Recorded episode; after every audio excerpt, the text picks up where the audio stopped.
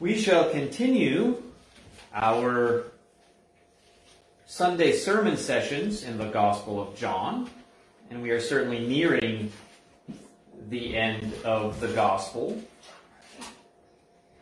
Today we find ourselves in chapter 19, and the portion of Scripture in question, verses 31 through verse 42. 31 through verse 42. We certainly have been within the immediate context and the theme of things revealed by the penmanship of the Holy Spirit through the vessel known as John, John the Apostle, and the information revealed is that of the Christ, being a human being, man, yet God on earth. And this here within the structured hour of his sacrifice and how he has always been in control, for he has the greater authority to give up his spirit, and he certainly has. And so in this portion, we will see the care that has come forward towards the body of the man Jesus, known as Christ on this earth. Verse 31 says, I quote, Then the Jews, because it was the day of preparation, so that the bodies would not remain on the cross on the Sabbath. Parentheses, for that Sabbath was a high day. Asked Pilate that their legs might be broken and that they might be taken away.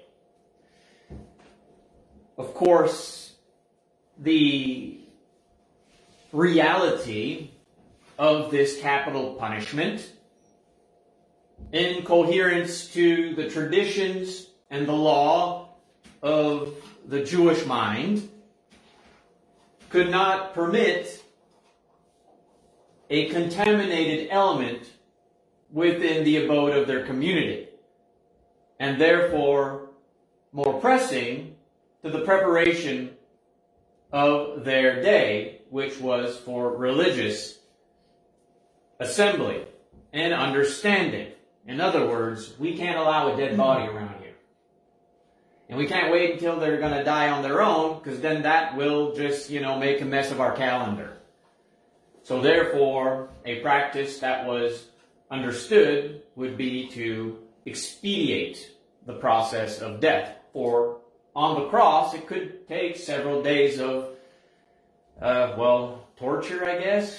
I don't know if that's the right word, but it seems torturous to me to be on a cross, suffocating and dying slowly for several days. And so, in order to speed the process, break the legs. Why? Well, once you break the legs, they can't lift themselves up to take a breath. So they just hang in pain and agony and then depart from this earth. So that's the request. Can we do that? So that we can get on with the process of our day here. Sabbath being the Saturday, known through Judaism and the law of old, and Sunday soon coming, of course, which would be the day we see our Lord and Master conquer death. So the soldiers came in verse 32. Soldiers came and broke the legs of the first man and of the other who was crucified with him. And we spoke a bit about those two individuals who would be there for uh, proper reason. Uh, and uh, one of them had indeed changed, hadn't he? The account of Luke would reveal that one of the commonly quoted or known as thief on the cross repented. He changed his mind and he began to defend Jesus. And of course, if one is an honest student of the scriptures, one can come to rightly handle the text, which would reveal that the man, the thief on the cross, who had repented, had known Jesus previously, and would have certainly, in perhaps uh, a, a, credible argument, been immersed perhaps uh, with John the Baptist. He may have heard and followed John through on to the Christ, things of that kind, if you will. They were still alive, the point here in this text. These two individuals, these two thieves, quote unquote. One repented, the other not. uh, and the legs are being broken to expedite the process of their death. But when they, of course, uh, came to Jesus in verse 33, they saw that he was already dead.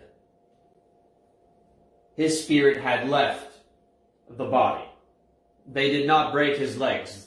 And again, interestingly enough, for individuals who did not believe in Jesus and produced an act of great hostility and persecution towards an innocent man, are fulfilling the scriptures. God's providential whims.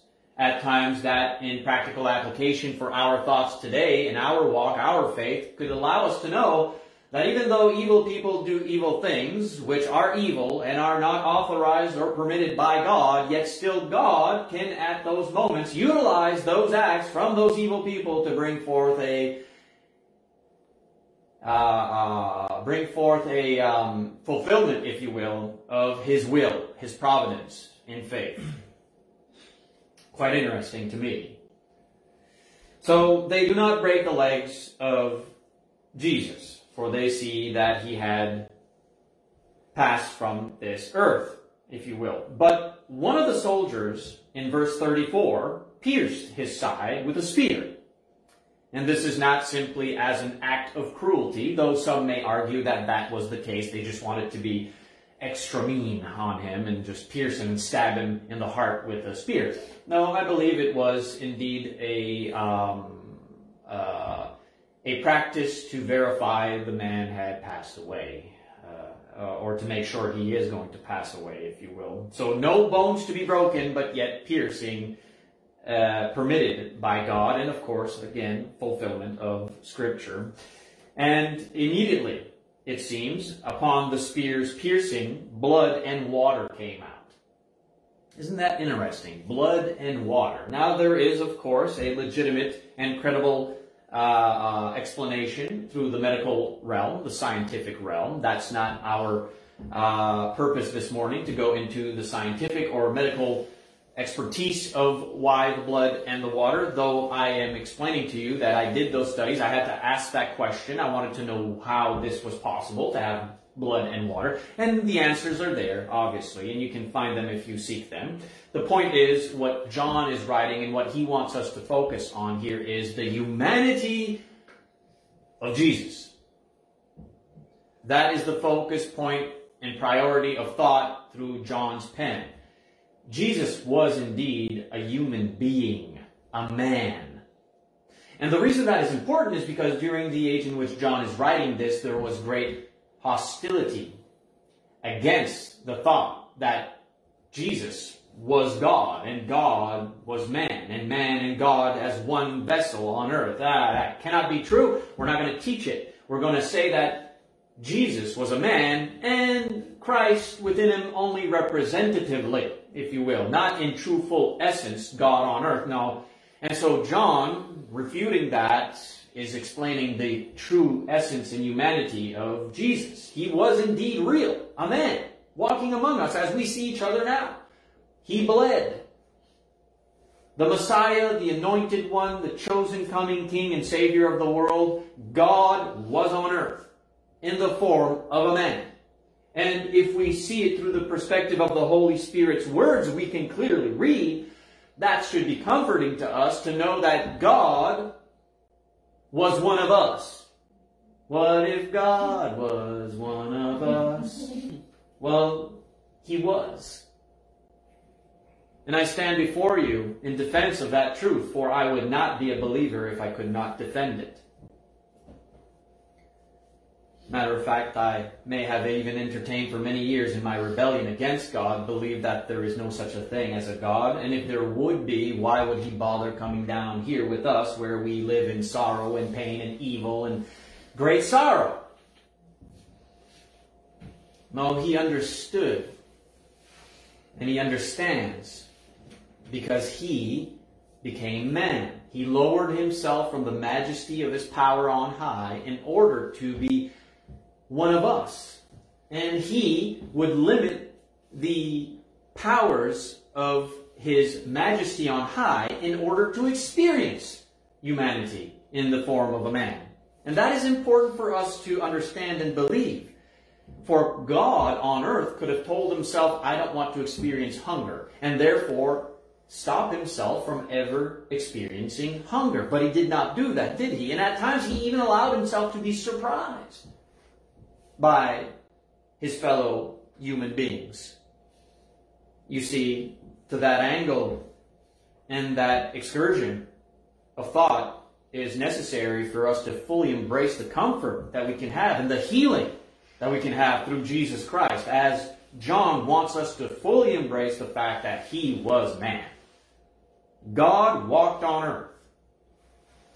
And though that at times is a difficult thought to fathom, to embrace, God, who has always been, is now, and will forevermore be, the great divine power, the engineering force behind all things that are intelligent and created, lowered himself to walk among us as mankind. Now, it's either a fantastical, elaborate myth that has fooled billions of people since its origin, or perhaps there is truly factual, objective, absolute reality to the account, witnessed and recorded. And of course, I and hope you have come to know the truth of the matter. That, yeah, as difficult as it might be for us to wrap our minds around it some days, or maybe more day, days than not, it is a truth, it is a reality, and it can be defended. For again, you find yourself asking the questions why. That's where I was for a long time. Well, why this then? Well, why that? And I didn't like the answers. But then your heart softens and the years pass by and you grow weary. And you begin to accept certain realities as they, as they are. This is a fallen world. Not only was God on earth as man, but it revealed how fallen we are that we murder him. We murder him. Which is why I find it quite misguided. If, with all love and respect, I share this. I, I find it quite misguided that so many who profess Christianity would believe that God becoming man on earth, murdered by the hands of men, and not only men, but men whom were of the same family and culture and kind as Jesus. That somehow Jesus will return here and walk on this earth as man again. And I am well aware that a great many individuals we may love and respect and honor, family, friends, co-workers, neighbors, who believe the misguided notions of false or erroneous teachings that would claim that Jesus is going to once again walk on this earth as man. And I understand the temptation to believe those things, yet they are not scriptural. And it is difficult for me to fathom any argument to give credibility to that position looking at this account. Why would he? Why would he come back and walk on this earth as man? He fulfilled all things. The plan was not thwarted. Mankind did not thwart God's plan. We don't have that power. No, John was revealing here the truth of the matter. God was flesh, he became man, Jesus, the Messiah. And we murdered him we murdered him. The return of our Lord and Master will not to see him on in flesh walking this earth, but rather as the scriptures reveal his return. The sky will open, the trumpets will sound, and all will bow down, and the day of judgment will be upon mankind. And we will, who are faithful, will meet him in the skies and be with him in peace forevermore. Blood and water came out. There are so many angles and things to consider with this event. One, in priority, in context, John wants us to embrace the fact that God really was a man. He came down and was man. So he was tempted in all things like you and I are. And that was another one I struggled with greatly. To which my father would say certain things to me and trying to pierce me out of my rebellion and my hate towards God. He tried to, his love for me tried to change my heart for many years. And my excuse or my argument, well, of course, Jesus did sin. He was God. He doesn't understand us who sin. Because it was impossible for him to sin. So how can he understand and have compassion with us who fall deep in sorrow and pain and loss it's impossible. A God who is a foreigner. He doesn't understand our ways. You see, that was my guilt producing justification to remain in sin and rebellion. But once you soften your heart and you begin to entertain the thought that maybe the answers are there and available I was capable of understanding that this book certainly revealed the fact that Jesus was tempted in everything as you and I are. And that's why we have so much hope in him. Because he knows what pain is about. And he knows what the temptations of this life are all about. And he said no. So that gives us hope that maybe we can say no. To a certain degree, mind you. We are a fallen people. And that again refutes the fact, or refutes a great many erroneous teachings out there claiming that Jesus was incapable of choosing to sin. Friends, with all love and respect, that is a lie. He, he could have sinned. Jesus could have chosen to sin. And he was tempted by the devil to do so. Why even give the effort if the devil would have known that it was it would have been impossible for Jesus to sin? Of course he could have sinned. Judas could have said no to betraying Jesus, and Jesus could have said yes to sin. But Jesus said no to sin. And therein even more powerful and comfort to our lives, knowing that it is possible to say no to sin.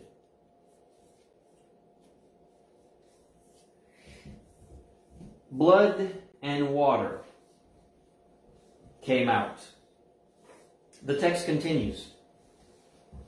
And he who has been, or sorry, verse 35, and he who has seen has testified.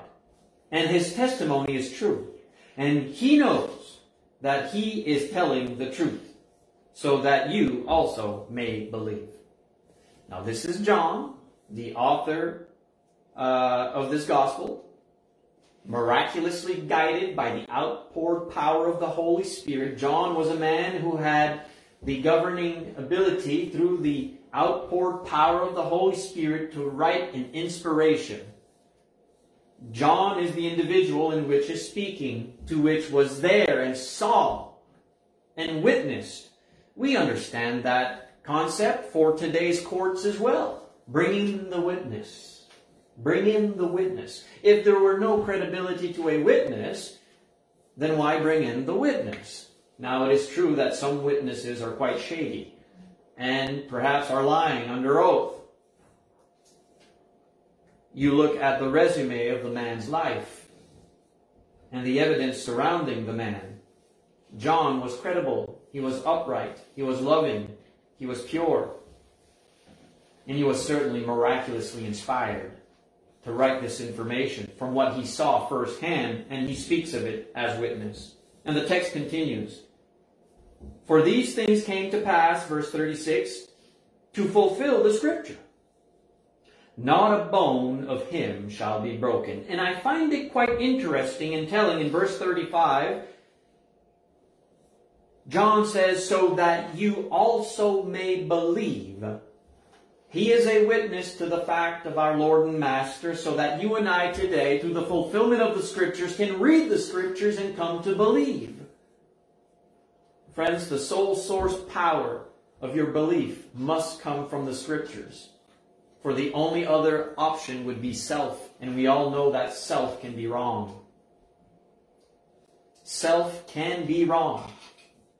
Yet what is true and inspired and fulfilled as the perfect law of liberty, John mentions and speaks of its fulfillment. Not a bone of him shall be broken. Through the scriptures, my dear friends, we can believe in Jesus Christ. And again, another scripture says in verse 37 They shall look on him whom they pierced.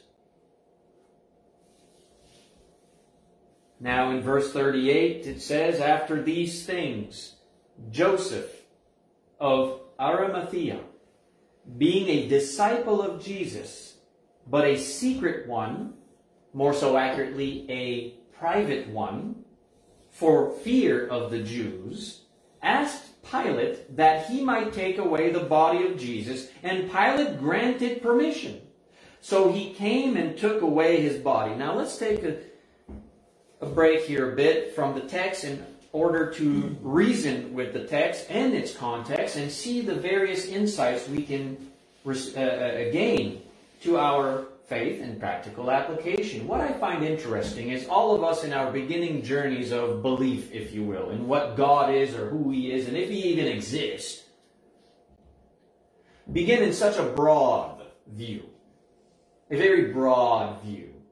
We see it in all aspects of even mention of God. It could be through uh, uh, various uh, organizations or various ways. I, I don't know. Um, maybe you heard a song. Maybe you watched a movie. Uh, maybe you heard a TV evangelist one day. Uh, you know, back in my day when I was young, uh, we grew up with uh, uh, what you'd find on TV like Jimmy Swaggart or um, Billy Graham. Maybe there. Maybe, maybe, who knows? Maybe a neighbor mentioned him. Maybe you were born and raised and given a religious affiliation, a religious denominational affiliation to which mom and dad went and grandma and grandpa. You began your belief system broadly, meaning in a large spectrum. But once your heart began to truly, in independent accountability, with the intellectual capability to seek truth, the definite article, unique truth, one of a kind, then you, in your path in life, begin to see what was broad become more so narrow, and more narrow, and more narrow until it is refined. It is refined and focused. And everything that you began with in your broad way of seeing Christianity or belief in a God has now made its way to the pivotal moment of the truth, which sets you free from the bondage of the broader spectrum of your belief, which could be erroneous teachings, it could be erroneous traditional ways, views, this, that, practices, thoughts, whatever. And that has been a fascinating journey in our walk, my wife and I, since 2011. And I say that to the perspective of this man named Joseph and the other one we will see in verse 39 named Nicodemus. In this account, do we not find it quite revealing that those closest to Jesus, aside from John, had left, had abandoned? Yet in this account, who are the individuals being mentioned? Would you know it? Two individuals of the Sanhedrin. The very political power and oppression that brought Christ to his murder. Two individuals in the compound of the Sanhedrin, which would have been the socio political power and policy of Judaism in their age in the first century, two of them began quite skeptical, now finishing with a great act of honor towards this man named Jesus Two individuals very wealthy who are willing to separate themselves from their wealth in order to acquire what is good for the body of this man named Jesus. Their faith began quite broadly in the interactions they had with the Christ, yet now are finding themselves quite focused, more so on the fact that this man must have been the Messiah. He must have been the king of the Jews. Interesting, again, like verse 38. After these things, Joseph of Arimathea, I believe that to be the location, I think, known as where Solomon would have been, being a disciple of Jesus, and you can look at that, I may be wrong, but a secret one for fear of the Jews. So private in his discipleship, for fear, of course, of what takes place. Now, that is not to his credibility, that is indeed to his cowardice, mind you. To his cowardice. And we know that because of previous chapters explaining that those who stood up for Jesus in the church were kicked out of the church. If you're going to believe in that man and defend that man, then we're going to push you out of the church. And so there was consequence and removal of societal prestige or status if you chose to defend this man. Yet at this point, at this time, Joseph of Arimathea, he had the courage. He saw, he knew, he finally embraced it and was willing to go forward and take a great moment of risk for his well-being on behalf of the body of this man named Jesus. And he asked Pilate, which tells me if he had access to Pilate, he had enough wealth, and he had enough influence to do so as a member of the Sanhedrin. And he took the body away, it says. For Pilate, at this point, gave permission. And why would Pilate give permission? Because again, Pilate saw no true guilt in the man. He was not a threat to Rome. If he would have been, I assure you, through custom of Roman way and even Jewish way, they would have not been able to take away the body. It would have been there to remain and be shown as a uh, trophy of what happens to all uh, guilty parties or criminals and things of that nature. In verse 39, now Nicodemus who had first come to Jesus by night, here making reference again to John chapter 3, also came bringing a mixture of myrrh and aloes. These items, of course, are quite pricely in the amount in which Nicodemus is bringing, letting us know that Nicodemus was a wealthy man. And these here, of course, are to preserve the body and to, well, in our common tongue, have a better smell. Because a body that is decaying, it has a peculiar smell and it don't smell good at all. That's why if you perhaps have watched these investigative stories on TV series or whatnot, you'll see them put stuff underneath their nose before they deal with a dead body. It's to it's to alleviate the uh, the strong smell, if you will, the stench of it, of a dead body. So they are practicing, of course, this here to preserve the body in a better uh, manner. So Nicodemus is doing this. And he had first, of course, uh, uh, uh met Christ there in John chapter 3, or approached Christ. And he's bringing a mixture of myrrh and aloes, about a hundred pounds weight. And why would the Holy Spirit tell us he brought about a hundred pounds weight? Because it's a lot. It's a whole bunch of it. And it's expensive. So here's Joseph and Nicodemus members of the Sanhedrin, the very power that brought Christ to his death, wealthy men, men of influence,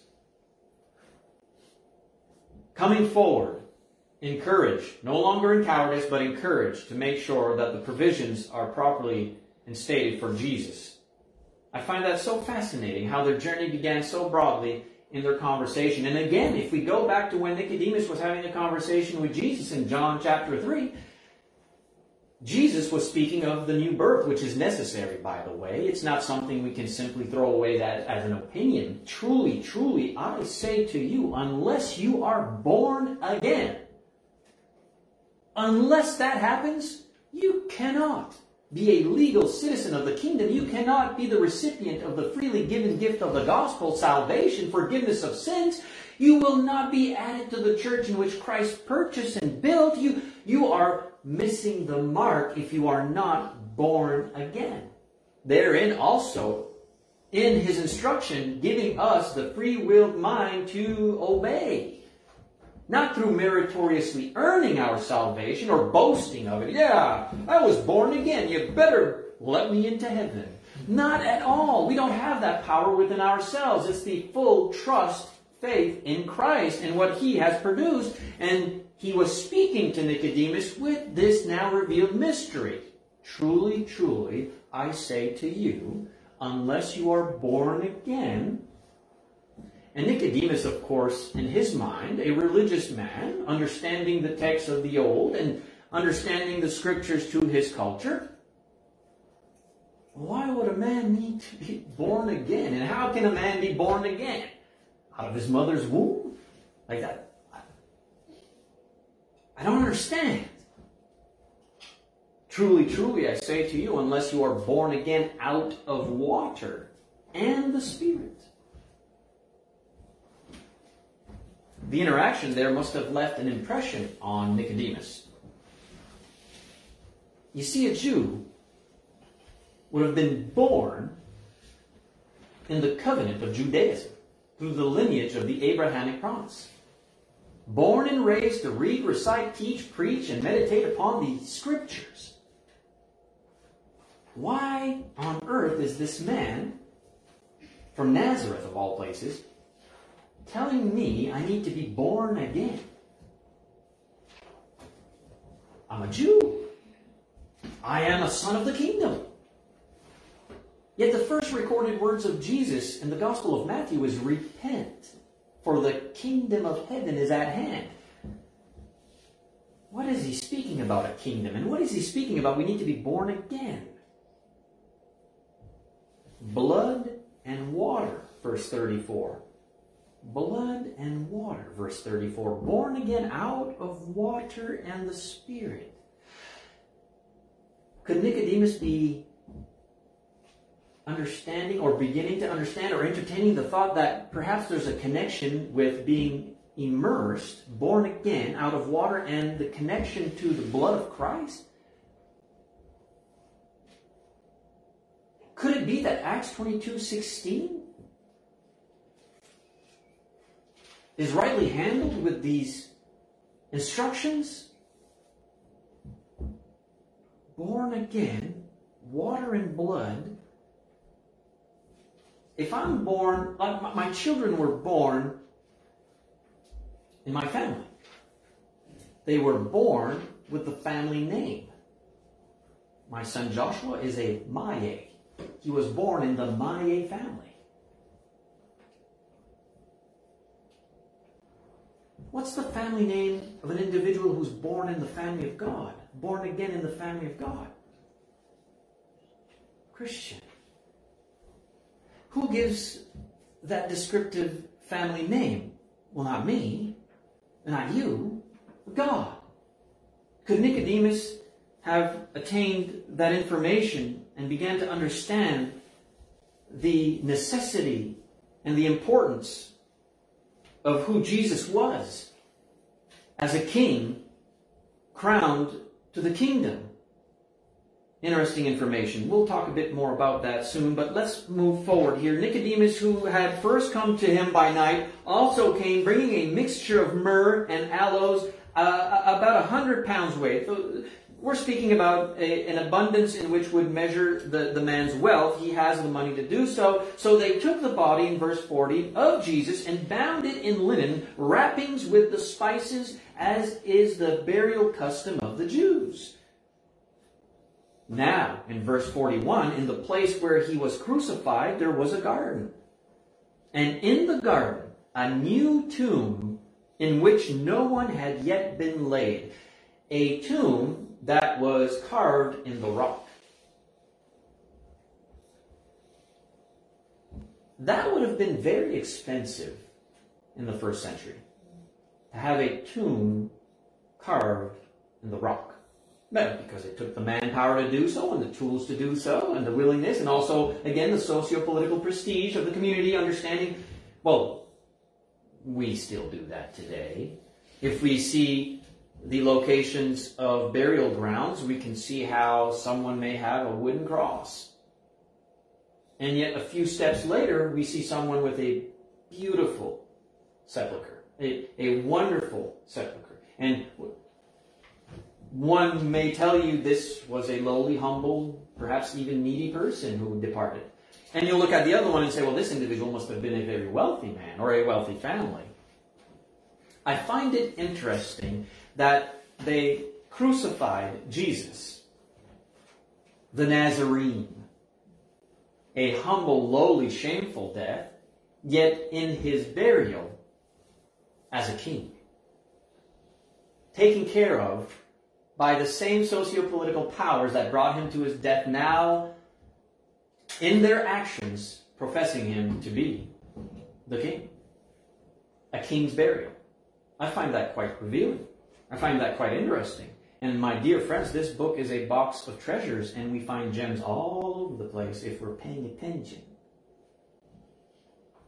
Now, in the place where he had he was crucified, there was a garden, and in the garden a new tomb in which no one had yet been laid. In verse 42, finishing the chapter, says, Therefore, because of the Jewish day of preparation, since the tomb was nearby, they laid Jesus there.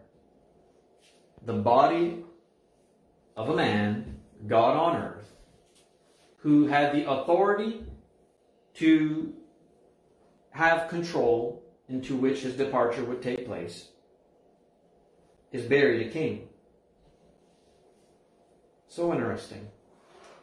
It's interesting to see the faith of the men, Joseph and Nicodemus, grow throughout the history of Jesus' ministry, which was approximately three years, and how they began in such a broad way, but now have recognized the narrow path, that Jesus is indeed the Messiah, and Christ upon the fulfillment, of course, of the death, burial, and resurrection, we know through the scriptures that he was crowned king of his kingdom, to which you and I today are blessed to be legal citizens of that kingdom, through which means, of course, well, through Christ, there is no other name. Our faith in Christ, blood and water. The kingdom of our Lord and Master, in which he proclaimed repentance and the necessity of repentance, the kingdom therein was birthed from the mind of God. It does not come from the origin of man. It comes from the mind of God. Birthed from the mind of God, prophesied by the prophets of old, promised by the Christ, purchased by his blood, and practiced by our faith. The kingdom, of course, and its doors opened, witnessed and recorded in the pages of Acts chapter 1 and 2 and following. And all who heard the message of the apostles who stood up among the people, proclaiming the death, burial, resurrection, witness, and ascension of the Messiah, they were pierced at heart. They believed the evidence proclaimed to them, and they needed, out of desperation, in their belief of the Messiah, to whom they had just crucified. Men and brethren, what shall we do? To be saved. How can we once again be in friendship with God, the Father, after we've murdered His Son? We have blood on our hands. And the apostles told them the keys, the conditions. Repent, change your mind, change the way you think. And let every one of you, calling on His name, be immersed, born again plunged, dipped, submerged, clothed, buried. For it is the power of his resurrection. Born again, blood and water. We go to the water and we are washed by the blood. That takes faith. That takes faith. And sadly, many people don't have that faith. They only see water. You have to see the tomb of Christ as a king to which you can raise again with him. Don't believe me. Believe what you can read from the Holy Spirit. That brings forth the conclusion, of course, to this portion of Scripture in a rightly handled manner and the availability to all souls to be saved by Jesus while you walk on this earth. If you have any comments or questions, by all means, you can express them afterwards. But uh, we shall move forward now with a uh, song.